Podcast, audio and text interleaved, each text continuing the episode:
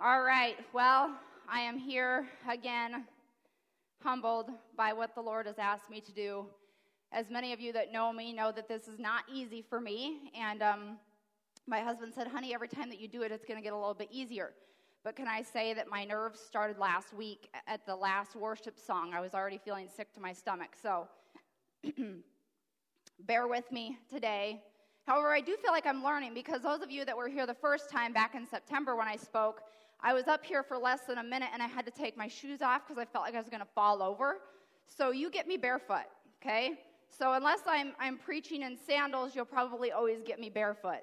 Um, once the, the shaking wears off, then I do pretty good from there. So please extend some grace with me this morning. Well, let me ask you have you ever started something in life and you're all excited about it, but then a little way into this new adventure, you maybe start to lose steam? Well, it's easy to want to start something new, but after a while, you realize that there may be some bumps in the road, or it's going to take you a little longer than you thought, and you just aren't sure that you have the energy to keep pressing forward. Have you ever been there? Or maybe you're there today. Maybe there's something that you feel like you're just not sure if you can continue.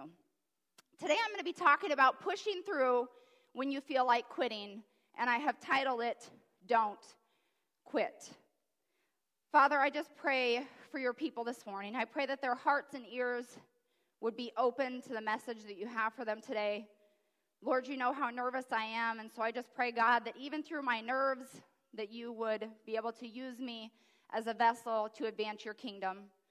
Father, I believe that you have this message for them and that if they truly apply it to their life, Lord, that they just wouldn't be hearers of the word, but doers of the word. And I believe that if they apply this to their life, Lord, that it will be life changing. And I just pray, God, that they would not leave here the same as when they walked in. Holy Spirit, we invite you into this place in Jesus' name. Amen.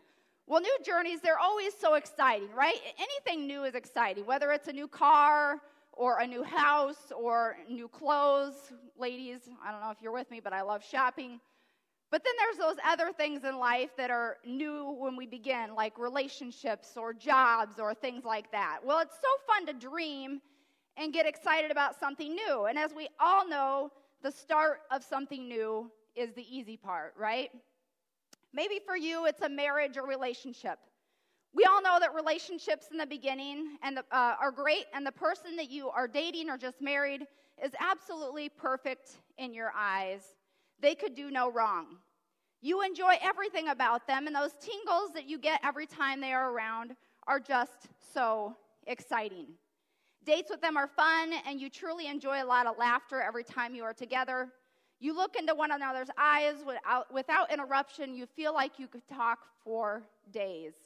They are your perfect mate, and you just know that God has placed them in your life. This is what we call a little thing the honeymoon phase, right? It's exciting because it is new. Or that new job that you started in the beginning is exciting and you love your job. You love the people that you work with. The hours are great. It pays well. And you finally feel like I have arrived. This is my dream job. You just can't wait to get out of bed in the morning and go to work, and you tell all your family and friends about it because you are exciting. And again, why is it exciting? It's exciting because it is new. Maybe it's a new health journey that you've decided to start. You're excited to get up on Monday morning and go to the gym and eat healthy foods that God has intended for you to eat. You just know that with this new routine that you are finally going to take control of your life and your health and make a change. After the first few days, the scale is already dropping the pounds, and you want to tell everybody about it. You are determined that this new health kick you are on is going to last forever. And just like everything else, it's exciting because it is new. Finances. This is the year, God. You even fast the first 40 days of the year for your finances. You start the Dave Ramsey course to learn how to manage your money. You are so excited. You stop spending the extra money on things that you don't really need, like going out to eat, Starbucks coffee, if that is such a thing as spending too much money on Starbucks, I don't know. You stop your weekly trip to the mall, ladies. Men, maybe you stop going to Best Buy or Menards for the things that you don't really need. You are both on board and determined that you are going to succeed. You have goals in mind, and nothing can stop you. Again, you tell all your friends and family about it, and you are just so pumped because it is new. Let's say you start your walk as a Christian. You accept Jesus in your heart. You are on fire for the things of God. You get up every day, maybe read a scripture or two. You pray in the shower every morning, and you are excited for this new journey. Again, you tell your buddies or your girlfriends at work that you are now a Christ follower and you just cannot wipe that smile off your face. You get excited to serve others and even start volunteering at church, and this is exciting because it is new. Whatever it is for you that was or is new, we all have those things in life that we desire to do, so we start them. But what happens is after time, we lose steam, and finishing is just not attainable in your eyes. It's just too hard. We start finding every excuse in the book of why we can't finish what we want, or we even do maybe stop running the race that we started. Why? Because the newness is going to wear off. It happens with everything. When I first started my health journey, 15 years ago, our son Jace wasn't even a year old yet. I think he was about eight months old the day that we pulled into Colorado. We had moved there from Iowa as our first full time pastor's position out of the state and away from family. And I found myself depressed after moving 10 hours away from family, so I started running several days a week. Those of you that have ever done this are going to be able to relate. I had not run a day in my life. I was like the couch to 5K person. I remember when I first started my runs, it was just a one mile goal. I would run in a park there called Bittersweet Park. It was beautiful. It had a 1.2 mile running path around it, and there was a little lake in the middle of this, and it was just a, a good place to run.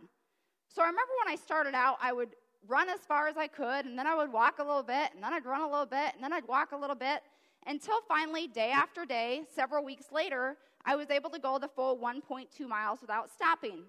Well, I felt so accomplished and proud of myself.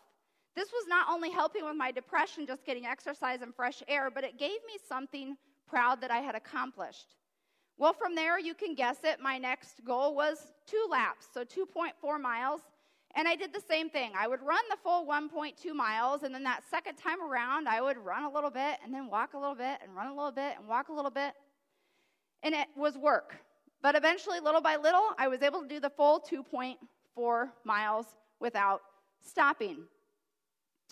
I may have wanted to stop, but I didn't. Well, by the time that we moved to Phoenix many years later, it wasn't uncommon for me to run between four and six miles five days a week. It was my alone time, and I really enjoyed it and still do to this day.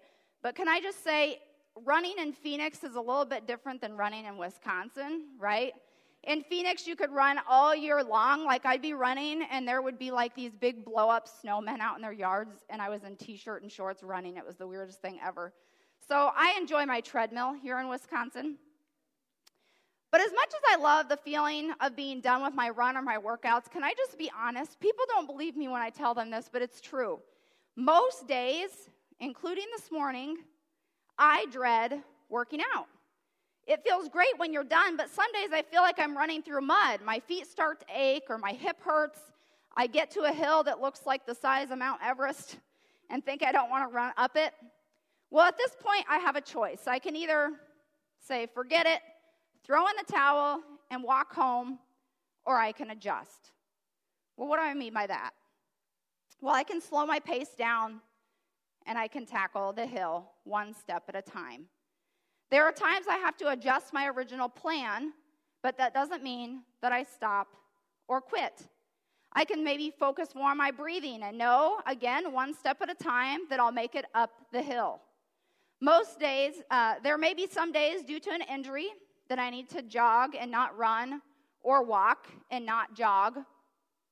But the goal, listen to me, the goal is not to stop when I am tired or don't feel like doing it. The goal is not to stop when I am tired, but to stop when I am finished. I think back to that first one mile goal years ago and think, man, if I had quit when it got hard or I didn't feel like putting in the effort that day, I wouldn't be where I am today in my fitness and health journey. Or if every time I had another injury come up, which as an athlete feels like the end of the world, you feel like you're gaining ground, then all of a sudden you have to adjust your course. If I had quit every time I got injured, I wouldn't be where I am today either. When unexpected things come up, we have a choice. We can quit, or we can choose to adjust and keep moving forward, even if it is at a slower pace. I have had to overcome many obstacles and injuries with my running and weight training that there are too many times to count. Why do I share this with you? Well, because it fits perfectly with what I'm trying to illustrate with you today. How many times in life when we start things do we want to stop when things get tough or we just don't feel like fighting anymore? That relationship or marriage that was so perfect at the beginning now, months or years later, the honeymoon phase, it's going to wear off, guys. Those tingles that you feel every time you're together, they're going to wear off. The things that first attracted you to one another now drive you crazy. No, not for me. I mean, I, we've been married 21 years, honey, and there is nothing that you do that drives me crazy. What about this one? Date nights are now spent on your phones instead of truly connecting with one another eye to eye. Maybe his or her job is demanding many hours of them, so you don't feel like a priority in their life anymore. And you just aren't sure if the love that you felt before is still there. Maybe you're married and the rugrats, I mean, I'm sorry, the children, the blessings have come along, and they always seem to take up that time that you used to spend one on one. You're tired of fighting and exhausted of just thinking of trying to get your marriage back on track. You often wonder if the fight is worth it anymore, and you start thinking that maybe, maybe a divorce is our only option at this point because it doesn't feel like God is helping you through these difficult years in your marriage, and you want to quit. That new job that was so exciting at the beginning is now demanding so much of your time and your energy, and it's all you can do to drag yourself out of bed in the morning. Your coworkers or your boss are rude, and you dread seeing them at the office every day. Maybe your attitude stinks about your work environment, and you find yourself complaining more than you did before, and you're starting to wonder if maybe it's time for a new job. I bet a job over at that other factory would be better, is what you tell yourself. You start to question this daily, and you are tired of feeling this way, and you want to quit. Your health journey that you started was amazing the first few weeks, or the first few days, maybe some of you the first few hours. a lot of people start these new health journeys on a new year or on a dreaded Monday. Why? Because in their minds, it's a new year or a new week to be perfect, and they start with great enthusiasm, thinking that this is it. This is the year, or this is the week that I'm finally getting healthy. But Tuesday morning rolls around, and at staff meetings, somebody brings donuts. And instead of sticking to their healthy food choices, they cave. Now, for some reason, when people eat something that isn't a part of they, their diet, what do they do? Now, all of a sudden, they aren't starting until the next Monday. Instead of picking right back up at lunch with their healthy food and continuing from there, they think it's over, they can't do it, and they quit. Or you start going to the gym on Monday, and by the end of the week, for whatever reason it is, you're not disciplining yourself to get out of bed. Maybe the kids' schedules are off, you're sore, you get an injury. For whatever reason it is, you find every excuse in the book not to continue. And instead of taking a break for a day when you're tired, you throw in the towel because it's just too hard, and you quit. I tell people all the time that if your legs are injured, work out your arms. If your arms are injured, do your lower body. If you can't run, jog. If you can't jog, walk. If you can't walk, crawl. now, I'm teasing about crawling, but you get what I'm trying to say to you. You can always still do something. Maybe you don't have the hour that you wanted. So what? Go for a half hour. It's better than getting out of the habit of not going at all. But again, like everything else, the excitement and newness, I guarantee you, they are going to wear off. Those finances that you wanted to get in order. You have watched the Dave Ramsey course, taken all the proper steps to get started. Maybe you start packing your lunch for work. You stop the extra unnecessary spending and you really start to build up that emergency fund, and you are finally not living paycheck to paycheck. It's a good feeling. But the mall, honey, they're having a sale this weekend. Maurice's, 25% off. He's still shaking his head no. The mall starts calling your name. Your coworkers want to go out to eat several times a week and you want to go. Maybe the car breaks down, you have to repair it. You end up moving, which we all know is expensive. Your friends or family want to take a tropical vacation and you don't want to say no. Why? Well, because saying no to all these extra expenses isn't fun or easy. It's hard saying no. So you start down the slippery slope of spending more, and before you know it, you are right back to square one. At this point, you take your eyes off the finish line and you quit. That walk with God that started with fire and so strong was exciting and fun, but you found yourself busy and not finding those few extra minutes to give God. Your kids are demanding, maybe your job needs you more hours. You missed one Sunday at church because you were tired, and Sunday is my only day to sleep in. If I had a dollar for every time I was told that, I would be a rich woman. I'm tired too, right? Get up and go to church. One Sunday leads to two, then to three. You now go maybe once a month because it has just become easier to stay in bed. You stop serving at church because you're barely there, and when you are there, you want to be in service. I mean, you aren't getting your God time any other time during the week anymore because you're so busy. You no longer feel connected to God or excited about serving His kingdom like you did in the beginning. And you don't even know at this point if Jesus would return today, would you be ready? Again, it's easy to start something new, but can I tell you something this morning, church? Just as easy it is to start something, it's just as easy to quit. Talk about wanting to quit. We're going to dig into the life of Job a little bit this morning, and we're going to talk a man, about a man who could have easily thrown in the towel when life got hard.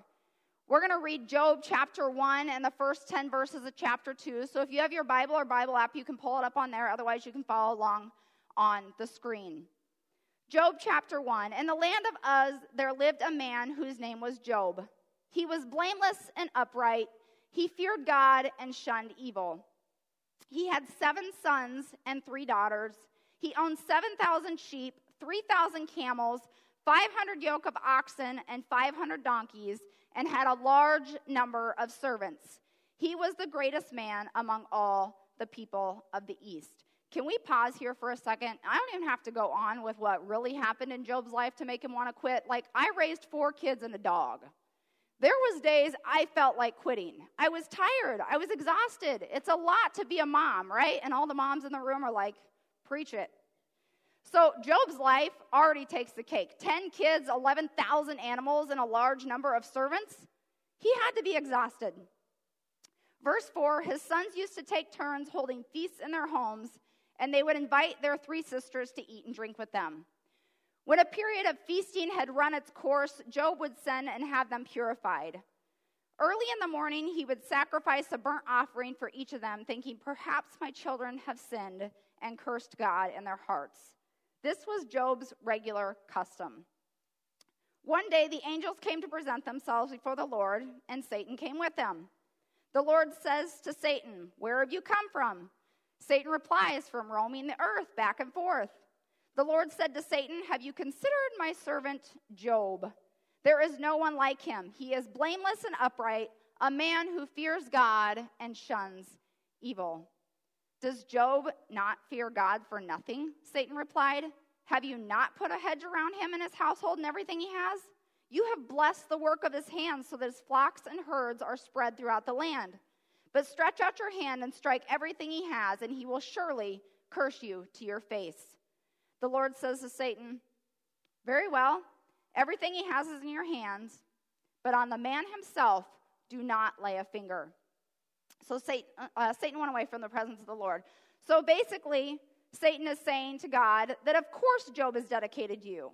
He has a life of abundance. Why wouldn't he be? You've given him all this stuff, you've blessed the work of his hands. Verse 13 One day, when Job's sons and daughters were feasting and drinking wine at the oldest brother's house, a messenger came to Job and said, The oxen were plowing and the donkeys were grazing nearby, and the Sabeans attacked and carried them off. They put the servants to the sword, and I am the only one who has escaped to tell you. While he was still speaking, another messenger came and said, The fire of God fell from the sky and burned up the sheep and the servants, and I am the only one who has escaped to tell you. While he was still speaking, another messenger came and said, The Chaldeans formed three raiding parties and swept down on your camels and carried them off. They put the servants to the sword, and I am the only one who has escaped to tell you. While he was still speaking, another messenger came and said, Your sons and daughters were feasting and drinking wine at the oldest brother's house when suddenly a mighty wind swept in from the desert and struck the four corners of the house. It collapsed on them, and they are dead. And I am the only one who has escaped to tell you. At this, Job got up, tore his robe, shaved his head, and fell to the ground in worship. He said, Naked I have come from my mother's womb, and naked I will depart. The Lord gave, and the Lord has taken away. May the name of the Lord be praised. In all of this, Job did not sin by charging God with wrongdoing. Chapter 2, verse 1. On another day, the angels came to present themselves before the Lord. Satan came. The Lord says to Satan again, Where have you come from? Satan's reply, roaming the earth back and forth in it. The Lord said to Satan again, Have you considered my servant Job? There is no one like him. He is blameless and upright, a man who fears God and shuns evil, and he still maintains his integrity, though you incited me against him to ruin him without any reason. Skin for skin, Satan replies. A man will give all he has for his own life, but you stretch out your hand and strike his flesh and bones, and he will surely curse you to your face. So the Lord says, All right, he's in your hands, but you can't kill him. You must spare his life. So Satan went out from the presence of the Lord and afflicted Job with painful sores from the soles of his feet to the top of his head. Job took a piece of broken pottery, scraped himself with it as he sat among the ashes. Now, catch this, verse 9. Job's wife, his own wife, says to him, Are you still holding on to your integrity? Curse God and die. Even his own wife is telling him, Job, give up. Stop being so faithful to your God. Just curse him and die already. He replies to her, which I'm sure my husband's wanted to say this to me a few times. Verse 10 You are talking like a foolish woman. Shall we accept good from God and not trouble? In all of this, again, it says Job did not sin in what he said. Talk about a bad day. He loses everything. His own body gets struck with illness, and even his own wife tells him, Curse God and die. If anybody had a reason to want to throw in the towel because things got hard, it was Job. Can you imagine how weary he felt? I can only begin to think what was going through his head. I guarantee you, I guarantee you, he wanted to quit. But had he quit, he wouldn't have received the, um, reached the finish line and received the blessings that God has for him. If you go on to read the rest of the book of Job, in chapter 42, it tells us that the Lord restored his fortunes to twice of what he had before. Verse 12 says that um, the Lord blessed the latter part of Job's life more than the former.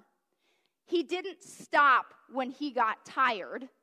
He stopped when he reached the finish line, which for him was the day that the Lord called him home. What is it for you today that you have started and you are just tired of fighting for? You feel like you've reached your limit. I can't hold on anymore. I don't have any more in me to give. What is it? A marriage? A relationship with your kid? Your finances? Your health? What is it? Maybe you struggle with anxiety or depression and you don't feel like you can do it anymore. Maybe you're in here today and you just want to give up on life altogether. Kyla, you don't understand. I've tried everything. I'm tired. There is no way that God would do for me what he did for Job. I have cried out and he isn't listening. I just can't. I have nothing left to give. Let me encourage you this morning if you're there with something that God's word says. 1 Corinthians chapter 9 verse 24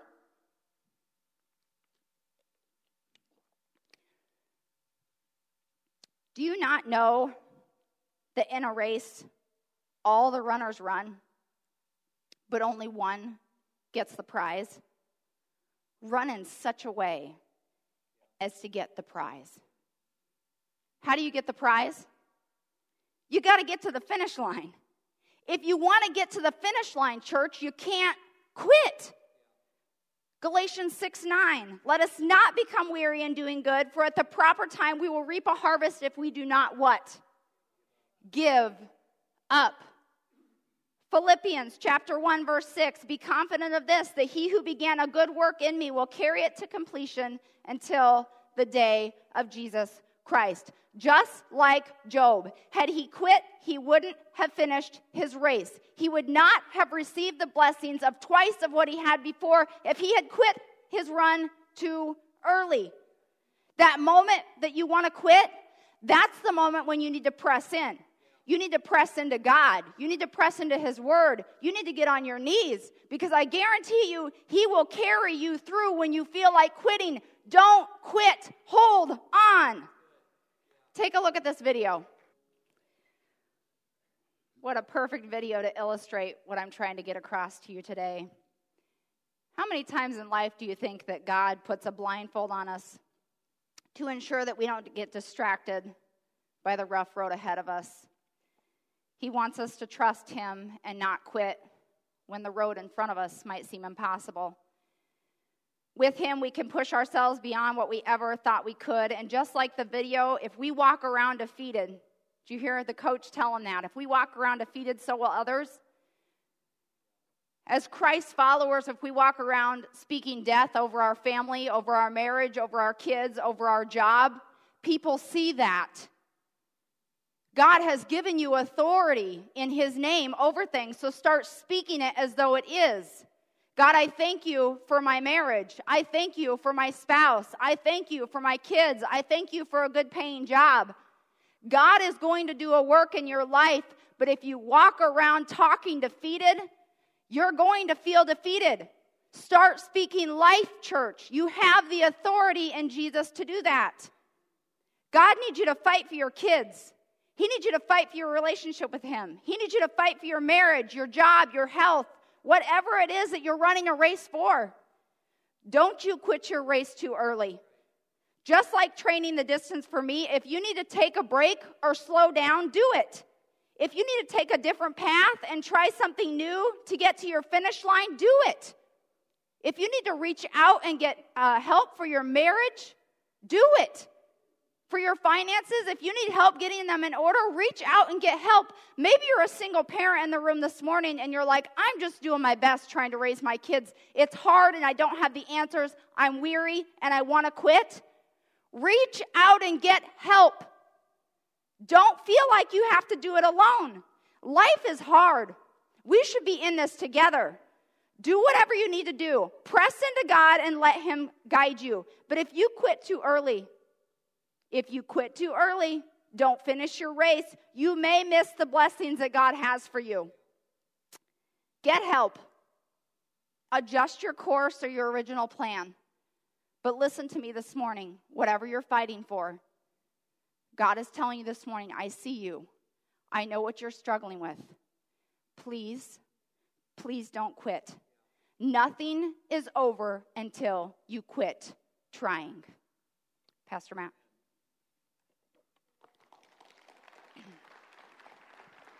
Did she do a great job? What a great word. Oh, I'm so proud of you. You know what? She she built me up. I, she I, the Lord really convicted me. You build me up when you preach, and I usually throw you under the bus. Amen. I want to pray with you today. Could you uh, go ahead and bow your heads, close your eyes? I just want to pray for those of you that are in this room, and maybe you're in a place where, uh, where she just described. Maybe you're in a place where you want to quit, uh, whatever it might be. Uh, she mentioned uh, marriage. She mentioned uh, different relationships, maybe with kids. But you're just maybe maybe it's your health. Maybe you started something. You had one of those New Year's resolutions we call them, and you got all gung ho at the beginning of the year, and you and you gave it up and you quit already. And and maybe today you don't need a January 1st to start fresh and start new. You could do it right now. So maybe God's speaking to you today in regards to something that you're struggling with, that you're ready to throw in the towel and give up on. And maybe He's speaking to you today to say, I need you to hold on. I need you to stay, I need you to stand firm. I need you to trust me. Father, for those today that are in this room that are struggling with what Kyla just spoke about, God, I just pray for them today. I don't know where they're at. I don't know the situation in life that they're in. We all have different things that, that go on in our life. And, and God, I believe that there are some people in here that are really struggling this morning. As a matter of fact, God, I believe there's some people in here, the only reason they came is because they're struggling so bad. And they just said, I need a touch from God. God, would you just touch them today? Would you encourage them? Would you give them strength, God, that as they leave this place today, they've got a new kick in their step? They're encouraged by the power of the Holy Spirit. They're encouraged to know, God, that you have not given up on them. You've encouraged them to keep going, to keep running their race. Maybe there's some people in here today, God, that are about ready to quit on life. They're about ready to throw in the towel and God, you brought them into this place for this moment right here so that they can understand how much you love them. God, I believe you're speaking to those people today that if you would just finish your race and trust me, I'll see you through it. And I believe, God, that you're going to do that. You're going to see some people through what they're going through, God, as they finish and as they stand strong. And I thank you for that today. I thank you for your faithfulness. I thank you for your promises. In Jesus' name. And I'm going to have you, have you keep your head bowed and your eyes closed.